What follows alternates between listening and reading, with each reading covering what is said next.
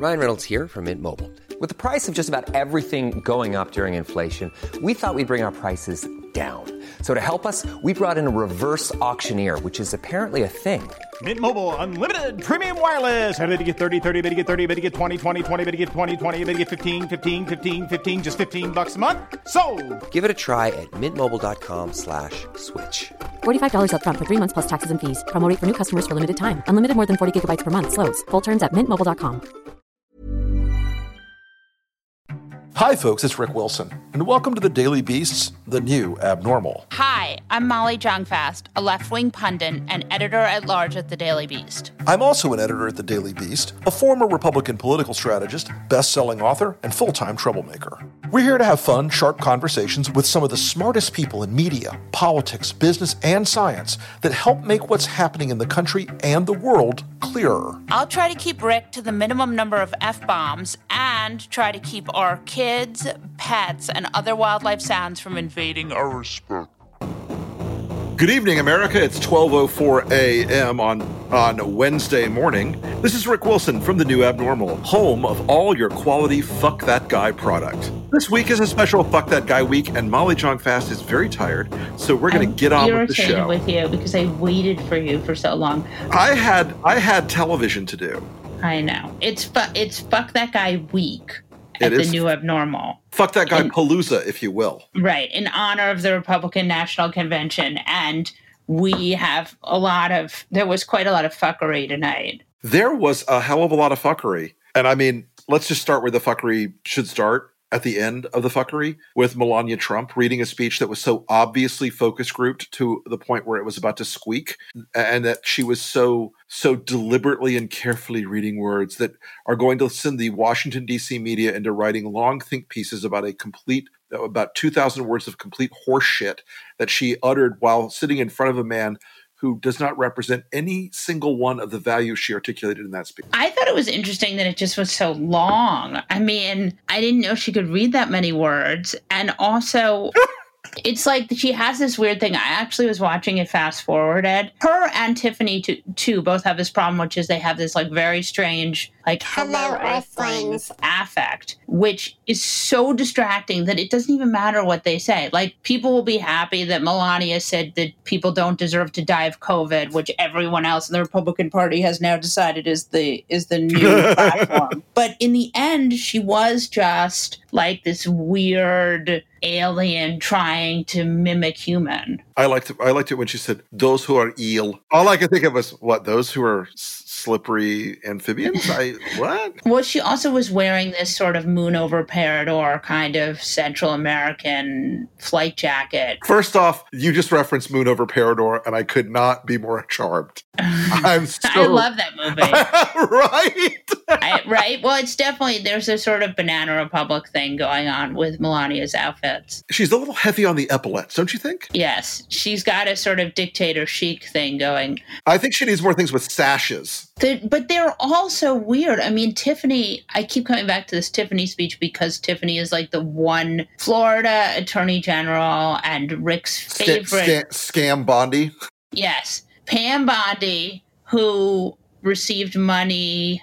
So Pam Pam Bondi had the had the audacity to go out there tonight, and she's almost my fuck that guy for tonight. But you know what? She, where she's going to get a mini fuck that guy right now. She had the fucking audacity to go out there and start saying. The Biden family has made billions and da da da. They're so corrupt. While under the screen, it's saying up next, Tiffany Trump. After that, Eric Trump. After that, Melania Trump. So the nepotism argument, a little hollow. Then she's saying, oh, the Bidens are so deeply in bed with China. Except maybe you should talk to Ivanka before you get all China, young lady. And finally, the fact that she's bringing up public corruption at all when she was a part of the Ukraine cover up defense squad. And while she sold so fucking cheap to Donald Trump in Florida, the Trump University investigation that was going on in Florida, Trump gives her a $25,000 donation. She immediately kills it. I'm sorry. Add some fucking zeros. Have some pride. If you're going to be corrupt, at least at least do it right. $25,000 is chump change. I thought it was interesting. Pam Bondi really, really, really went after the Bidens big time and was very offended by Hunter, and then immediately preceded by Tiffany. Well, the the thing about Pam Bondi you should understand is her performance tonight was a preview of the October surprise. She's working with Giuliani, and she's working, or at least until he was uh, went to prison, uh, working with Steve Bannon and these other hoodlums that are all trying, who are over in Ukraine while they're not being drunk and behaving badly. A story which may come out sooner than later. They are building this package of Russian material to try to screw over Biden. They're trying to do Hillary's emails 2.0. It is the October surprise. Everybody needs to mentally prepare for it. Biden needs to prepare for it. Hunter needs to prepare for it. Everybody who's opposed to Trump needs to get ready that they're going to whip out something and it's going to look superficially damning as hell. You know, it will be Hunter ran for the border with a bag of cash in his lap and a dead girl in the trunk. You know, they're going to go over the top. But you know what's interesting to me about this whole Hunter Biden thing is that Trump's kids still seem so much more corrupt. They don't seem more corrupt, Molly. They are more corrupt. Yeah.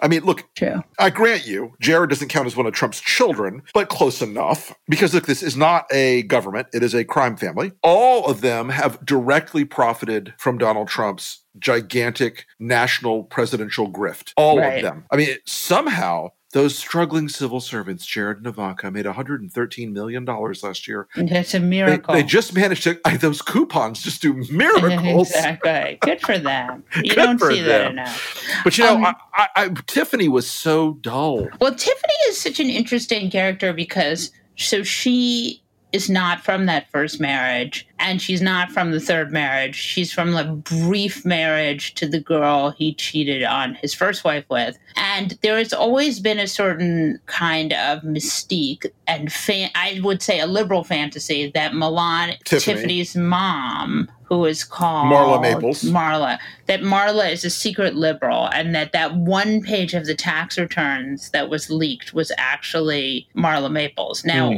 I don't think it was, and. I don't think out, it was. Yeah, but um, there's always been a liberal fantasy that Tiffany is not as evil as the rest of the adult children. I think tonight that fantasy has been put to bed. You know, I, I, the weird thing about tonight was the tonality of tonight was much more restrained. Yeah. Much less screaming. I think either Mark Burnett or whoever's running their focus groups said, we might want to dial back on the cuckoo pants yelling and spitting at the camera. we might want to just ease that back a notch. Mark Because- Burnett really should be sent to the Hague. I, I just, I, I think Mark Burnett needs to just be um, forced to give over the notorious outtake tapes. By the time he does it, no one will care. You know, by the time he does it, Trump will be in jail for s- some petty larceny, you know, 50 years from now. I just have to say, I, I am still so traumatized from what Miles told us last night. You mean that, that, that the president is a sadistic torturer? I thought he was an evil guy. I thought he was a bad guy. I thought he was dumb. But the sadistic stuff about the flesh, the, the Mm-hmm. Piercing flesh the ripping, flesh.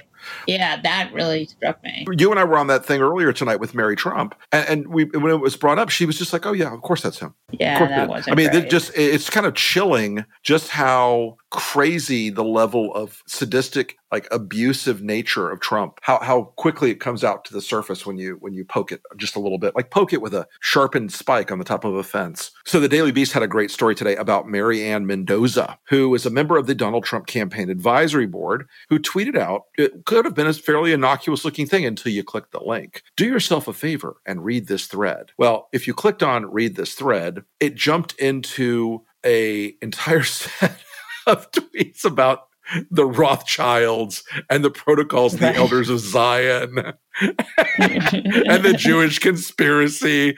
And of course it did. And the thing about this is you scratch these these conspiracies just underneath the level of QAnon, peel away the bullshitty kind of national security veneer on QAnon, you will get right down to anti-Semitism and crazy ass, you know, alien lizard people. Queen Elizabeth is a heroin dealer. You know, it's oh, it, it, it's really? it's Scientology. Stop. It's I, I no, I like her better now. It's Go For the red hat crowd. yeah. No, I mean they're they're clearly and that woman, the abortion activist who is just Abby Johnson is just horrendous. And I actually have I have suffered and seen the movie of her life story that was funded by the My Pillow guy called Unplanned, which is at best it is actually one of the goriest movies I've ever seen in my life. I mean, it's just absolute propaganda. It's like North Korean propaganda, but there was an element of that tonight too. Oh, look, uh, the the constant praising of only he, the dear leader, you know, my daddy, all these things. You are a Trump supporter. That was the weirdest thing about uh, why I keep going back to Tiffany. You're a Trump supporter. You don't know it. You're a Trump supporter. You're a Trump supporter. No, you're a Trump supporter. The, there's a lot of North Korea there. In fact, I think the North Koreans would probably be like, "Hey guys, you want to dial this back just a little bit? Little bit, just just a little bit. Uh, but I do think that there was a certain degree tonight of the Juche North Korean style, or Juche, I can't remember how to pronounce it, North Korean style, you know, dear leaderism. But it was a much more dialed back night, and it was yeah. the culture war notes are through this whole thing, which kind of tells me a lot. It tells me that they're not really trying to get outside the base, but it also they also gave away their electoral college strategy. I don't know if you noticed that. No, I didn't notice Guy that. from Wisconsin, right. guy from Maine, Yeah. Jeanette Nunez, Lieutenant Governor of Florida, Pam Right. Bondi, former AG of Florida, Right. Cuban American guy last night from Florida. So you're looking at Wisconsin, Maine, and Florida. They're going to try to win the Maine two, which is a They're split never going to congressional seat. Maine too. They, uh, it's it's a it's a lift. Yeah. Um, they- Especially because people hate Susan Collins. Yeah, uh, Susan Collins is going to drag that ticket down into the dirt, and especially after I go back and visit her again very soon now. Hi, Susan. Do you think Susan hates you? Um, I I would hope so. and I've basically shit in her Wheaties for the last six months, so you know. Uh, I- it is it is a design feature of, of the Lincoln Project to make her um, not happy with the with being held to account. Do you love anime, gaming, movies, and discovering how your favorite pop culture affects everything you do? Then join us on Crunchyroll Presents The Anime Effect. I'm Nick Friedman. I'm Lee Alec Murray. And I'm Leah President. Every week, you can listen in while we break down the latest pop culture news and dish on what new releases we can't get enough of. Whether you love movies, I'm going to tell you all about the uh, hopeful 4K re release of Tron Legacy that happens. I'm right there with you. Or music. The music in this show Yeah. is absolutely incredible. Or anime. And under this mask is another mask. you can discover your new favorites right here on The Anime Effect. Listen every Friday wherever you get your podcast and watch full video episodes on Crunchyroll or on the Crunchyroll YouTube channel. Tired of ads barging into your favorite news podcasts? Good news. Ad-free listening is available on Amazon Music for all the music plus top podcasts included with your Prime membership. Stay up to date on everything newsworthy by downloading the Amazon Music app for free or go to amazon.com slash news ad free. That's amazon.com slash news ad free to catch up on the latest episodes without the ads. The new Abnormal is going to release a limited run series of bonus interviews over the next few weeks. Starting in August, we'll release a new one each Sunday. But listen carefully only Beast Inside members will have access to these. So head over to newabnormal.thedailybeast.com to join now. Your Beast Inside membership helps support the great reporting at The Beast and podcasts like The New Abnormal. Thanks. David Frum is a staff writer at The Atlantic, the author of many books, including Trumpocalypse, Restoring American Democracy, and a former speechwriter for George W. Bush in the early 2000s. What is your feeling now watching this? I mean, what's your thinking? Like, I'm a, re- I'm a re- registered Republican still, and I attended every Republican convention from 1988 in New Orleans through 2016 in Cleveland. do, when you watch this, it must just be. I can't even imagine what I would feel if uh, this had been my party. It's like, you know, a vampiric possession. And it's not like this is all came out of nowhere. Th- th- These are elements. They're elements I recognize that were in the past, but there are things that are, are missing. The emphasis, the, the attempt to be inclusive, uh, the emphasis on meaningful patriotism, not just chest thumping, and the connection to the party's past and history. The sense that there's this is a big organization with a lot of people, and you're trying to talk not just to the people in the room and not just to people who watch four hours a day of Fox TV, but to the less politically connected people who will decide the election. Yes, tell me about the 2016 convention, I'm so fascinated because you must have already been pretty disturbed by this. So 2016 in Cleveland was was a very strange convention. I think for me the most telling moment was on the way out of the um, big convention center. They, they, had very these tight pathways with with high fencing on either side. It, it, was maybe four feet across, so two people could not very comfortably pass, and got jammed up. And I get sort of jammed up against somebody who was a person my own age and dressed the same way as me, and there was something sympathetic in his face, and we got to talking. And it turned out we had very similar backgrounds and very similar lives, and um, and he was as upset about what he was seeing as I was, and. Uh, I said, so, so what are you going to do? He said, I'm going to vote for the son of a bitch. I always vote for the Republican. Of course I'm going to vote for the son of the bitch. I said, oh, what's your wife going to do? Oh, she can't stand him. and, and, and your kids, oh, they've re-registered as Democrats. and I thought that was such a telling, and that was was a predictor of what was going to happen. Like you know, the heart and soul of the Republican Party sort of bit its lip and kept soldiering on, hoping things would be better. But the party has been bleeding, and that's what you're seeing at this convention.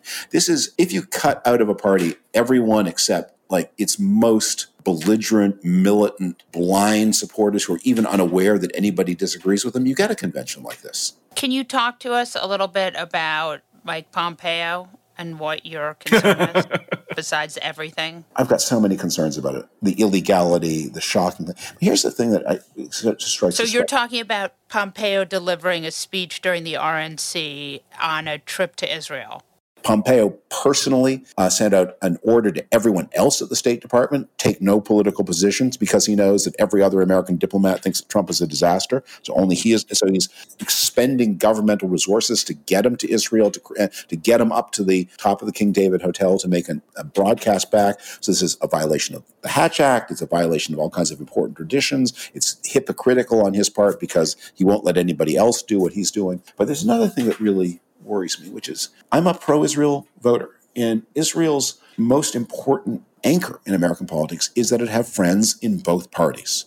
This um, pact that is emerging between the Netanyahu on the one hand and the Trump people on the other to, to make Israel a partisan issue, a pro-Republican partisan issue, uh, it just it could not be more ominous for people yeah. who believe in a strong U.S. Israel relationship and an enduring U.S. Israel friendship bigger than politics. Part of the thing with Pompeo, also, I think, David, I, the Secretary of State ought to be somebody whose word is seen as uncompromised in the world, who can deliver on a serious thing. And I, I think maybe even before this, the, Pompeo's reputation was more of you know political toady and Donald Trump fanboy than than as you know sort of a, an objective and, and reliable voice of American values and diplomacy. That, that's so, so, true. I mean, they're just and he's just he's just this petty and squalid person. I mean, like you know, calling summoning in NPR anchors to berate them with his oh, coloring book map, map of Eastern Europe. Like what he, he, apparently keeps this in his office, like like something you get with a Happy Meal.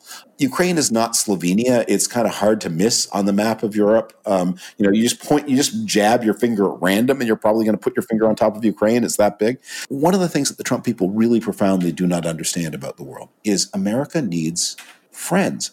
And just to drive this point home, if you believe that China is a problem, back when I was working in the Bush administration, and that was not even 20 years ago, uh, the American economy, depending on how you're counting, was somewhere maybe three, maybe as much as six times bigger than the Chinese economy. Today, depending on how you're counting, the Chinese economy is about 80% the size of the US economy. And on our current trajectory, sometime in the 2020s, China will overtake the United States as the biggest economy. In the world. Now, the United States is still richer, but China is will be bigger. If the United States is going to impose its will on China in any way, it is going to need to mobilize coalitions of like-minded associated powers and not just traditional easy friends like Britain and the European Union, although the Trump people don't like the European Union either, but more challenging partners like Vietnam, like India. And if you're just going to go around the world being a jerk to everybody all the time and giving orders that you actually don't have the clout. And this is the thing: Donald Trump does not—he's actually not a realistic power player. He, he's a he's a bully who doesn't work out. He doesn't know how weak he is. And Pompeo doesn't know. We can't do this anymore. If we're going to check China, we need friends, and they are alienating. Mm-hmm. David, did you have any feelings on the contrast between the two conventions? When, when COVID messed up the conventions, whoever organized the Democratic convention or whatever group of people said, okay, we can't do conventions the way we used to do. What, what should we do instead? And they really thought about it. And they produced something that was probably should have happened 10 years ago where they said, you know, we're just going to pre- stop pretending that this convention is an event that is going to be watched by tens of millions of people in prime time. Uh, we, let's accept that what we're doing here is producing dozens of little videos to feed into people's social media streams. And let's understand that our target many have is made up of many different people and we'll have people who like bernie sanders and people who don't people who love michelle obama and people who don't resonate to her so much. People want to see, you know, who will be surprised to see that Cindy McCain and John Kasich are at our at conventions. And many, maybe the people who like Bernie Sanders don't want to see Kasich, and maybe the people who like Kasich don't want to see Bernie Sanders. And and that that's fine. We're gonna. that's how we're going to do. They had a plan for what the convention was supposed to do. What is striking about this Republican convention is, look, Tucker Carlson is on TV every night. If you want to get people revved up about their racial fears, he's doing and he's doing it with pretty high production values and kind of a you know competent acting and a, and a voice that is modulated that is in a way that's appropriate for television. He's not shrieking at people. I mean, he's he's also a white supremacist. We just Well, yeah, we have to. but- what- but he's a I mean, we qual- but he's a, can't he's, say- a, he's a professionally competent white supremacist where the volume controls on the input device match the volume output on the output Right, device. right. He's not like gonna be screaming at you the way that Kimberly, Kimberly, like- Guilfoyle is. And remember, that was tape. That was the best take of the tape. My favorite moment, but you know what? Nobody knows about that Kimberly Guilfoyle speech is, or at least nobody list or nobody heard was that Kimberly said that she was an immigrant because her parents were from Puerto Right. Rico. Stephen Harper, who is Prime Minister of Canada and a very sort of cerebral politician, in, in his war rooms used to have a sign on, uh, on all four walls of the war room. So everyone, wherever you were in the room, could see it. And the sign said, Why are you saying this? and that was the thing he wanted you to think about all the time. Why are you saying this? And if you don't know, stop saying it. Wisdom of the wisdom of the ages, my friend. And since it is Fuck That Guy week, we must talk about Fuck That Guy. Rick Wilson, who's your Fuck That Guy? I have two fuck that guys. I have double fuck that guy because I didn't really do one last night because we were too busy talking about Jerry Cuckwell. You have two? I feel like that's cheating. All right, we'll let, I'll, I'll allow it. You'll allow it this time? Yeah, this time. My first, it, it still relates to Jerry Cuckwell. My Okay. first is the board of Liberty University because they're giving Jerry Cuckwell ten point five fucking million dollars to go away. That buys a lot of pool boys. Uh, I thought it was interesting that Falwell said the board said he's re- he's uh, stepping down, and Falwell was like, "No, I'm not." Yeah, right. He was like, and then he was like, "I have a really good contract," and then they came back, and he's like, "I'm stepping down." So clearly, there was some negotiation there. Clearly, Um, there was. My, who's my other, other- fuck, my other fuck that guy is American Secretary of State Mike Pompeo, who used taxpayer resources to fly to Israel to stand on the top of the King David Hotel in Jerusalem and give a campaign speech for Donald Trump's convention. He did use a phrase to, at the beginning of his speech that says, "I'm Mike Pompeo and I have a big job." You know, I have to I have to agree with Mike because Trump's ass isn't going to kiss itself. And and Mike Pompeo has politicized the office of the Secretary of State in a way that is dangerous for this country. That is another one of these unprecedented abuses of power and abuses of the Hatch Act. So you know what, Mike Pompeo, fuck that guy. I snuck in a double. That's right. My uh, fuck that guy. It, it always has to be whenever he speaks, but the guy who wants to end government but makes money from the government, Rand Paul. Your second favorite man on the internet. I mean, I don't understand. Every time I hear him, he had gotten my ire up during that uh, post Your- office your dander? hearing. Well, you on that Friday post office hearing, he was like, "The post office doesn't make any money," and I was like, "Fuck you, Rand Paul! Like, he so clearly just wants to dismantle the government. Then why are you working in it?" Um, but today he was just so sycophantic and the idea that Trump is going to end foreign wars, and when we know that he just has ended the transparency, so we don't know how many soldiers are in these conflict zones. And, you know, I'm very, you know, I have like a real soft spot in my heart for the fact, for the Kurds who have been these like amazing. I, I know the Kurds. Yeah. And they and Trump left them to die. And I mean, I just feel like anyone who defends Trump's foreign policy is kind of insane. And, you know, he's a doctor and he fucking was waiting for his COVID test to come back and he swam in the Senate pool. And this is the guy who's a, you know, whose whole thing is personal responsibility. You know, Molly, you seem to be more angry at Rand Paul than almost anyone, except perhaps his next door neighbor. We have to go to sleep now because it's 1227. Actually, I'm going to go to sleep and Rick is going to go do 10 other things. But yes, tomorrow, I am. tomorrow night, we have an incredible guest for tomorrow night. So definitely tune in. Do indeed. Thank you, everybody. Thanks. On that note, we'll wrap up this episode of The New Abnormal from the Daily Beast. In future episodes, we'll be talking with smart folks from the Daily Beast and beyond from media, culture, politics, and science who will help us understand what's happening to our country and the world. We hope you'll subscribe to us on your favorite podcast app and share the show on social media. We're just getting started and don't want you to miss an episode. If you'd like to follow us on Twitter, I'm Molly Jong-Fast and he's the Rick Wilson. Thanks so much for listening, and we'll see you again on the next episode.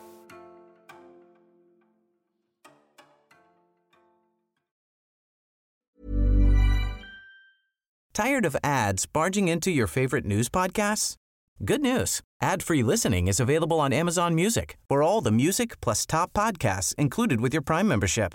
Stay up to date on everything newsworthy by downloading the Amazon Music app for free or go to amazon.com slash news ad free. That's amazon.com slash news ad free to catch up on the latest episodes without the ads.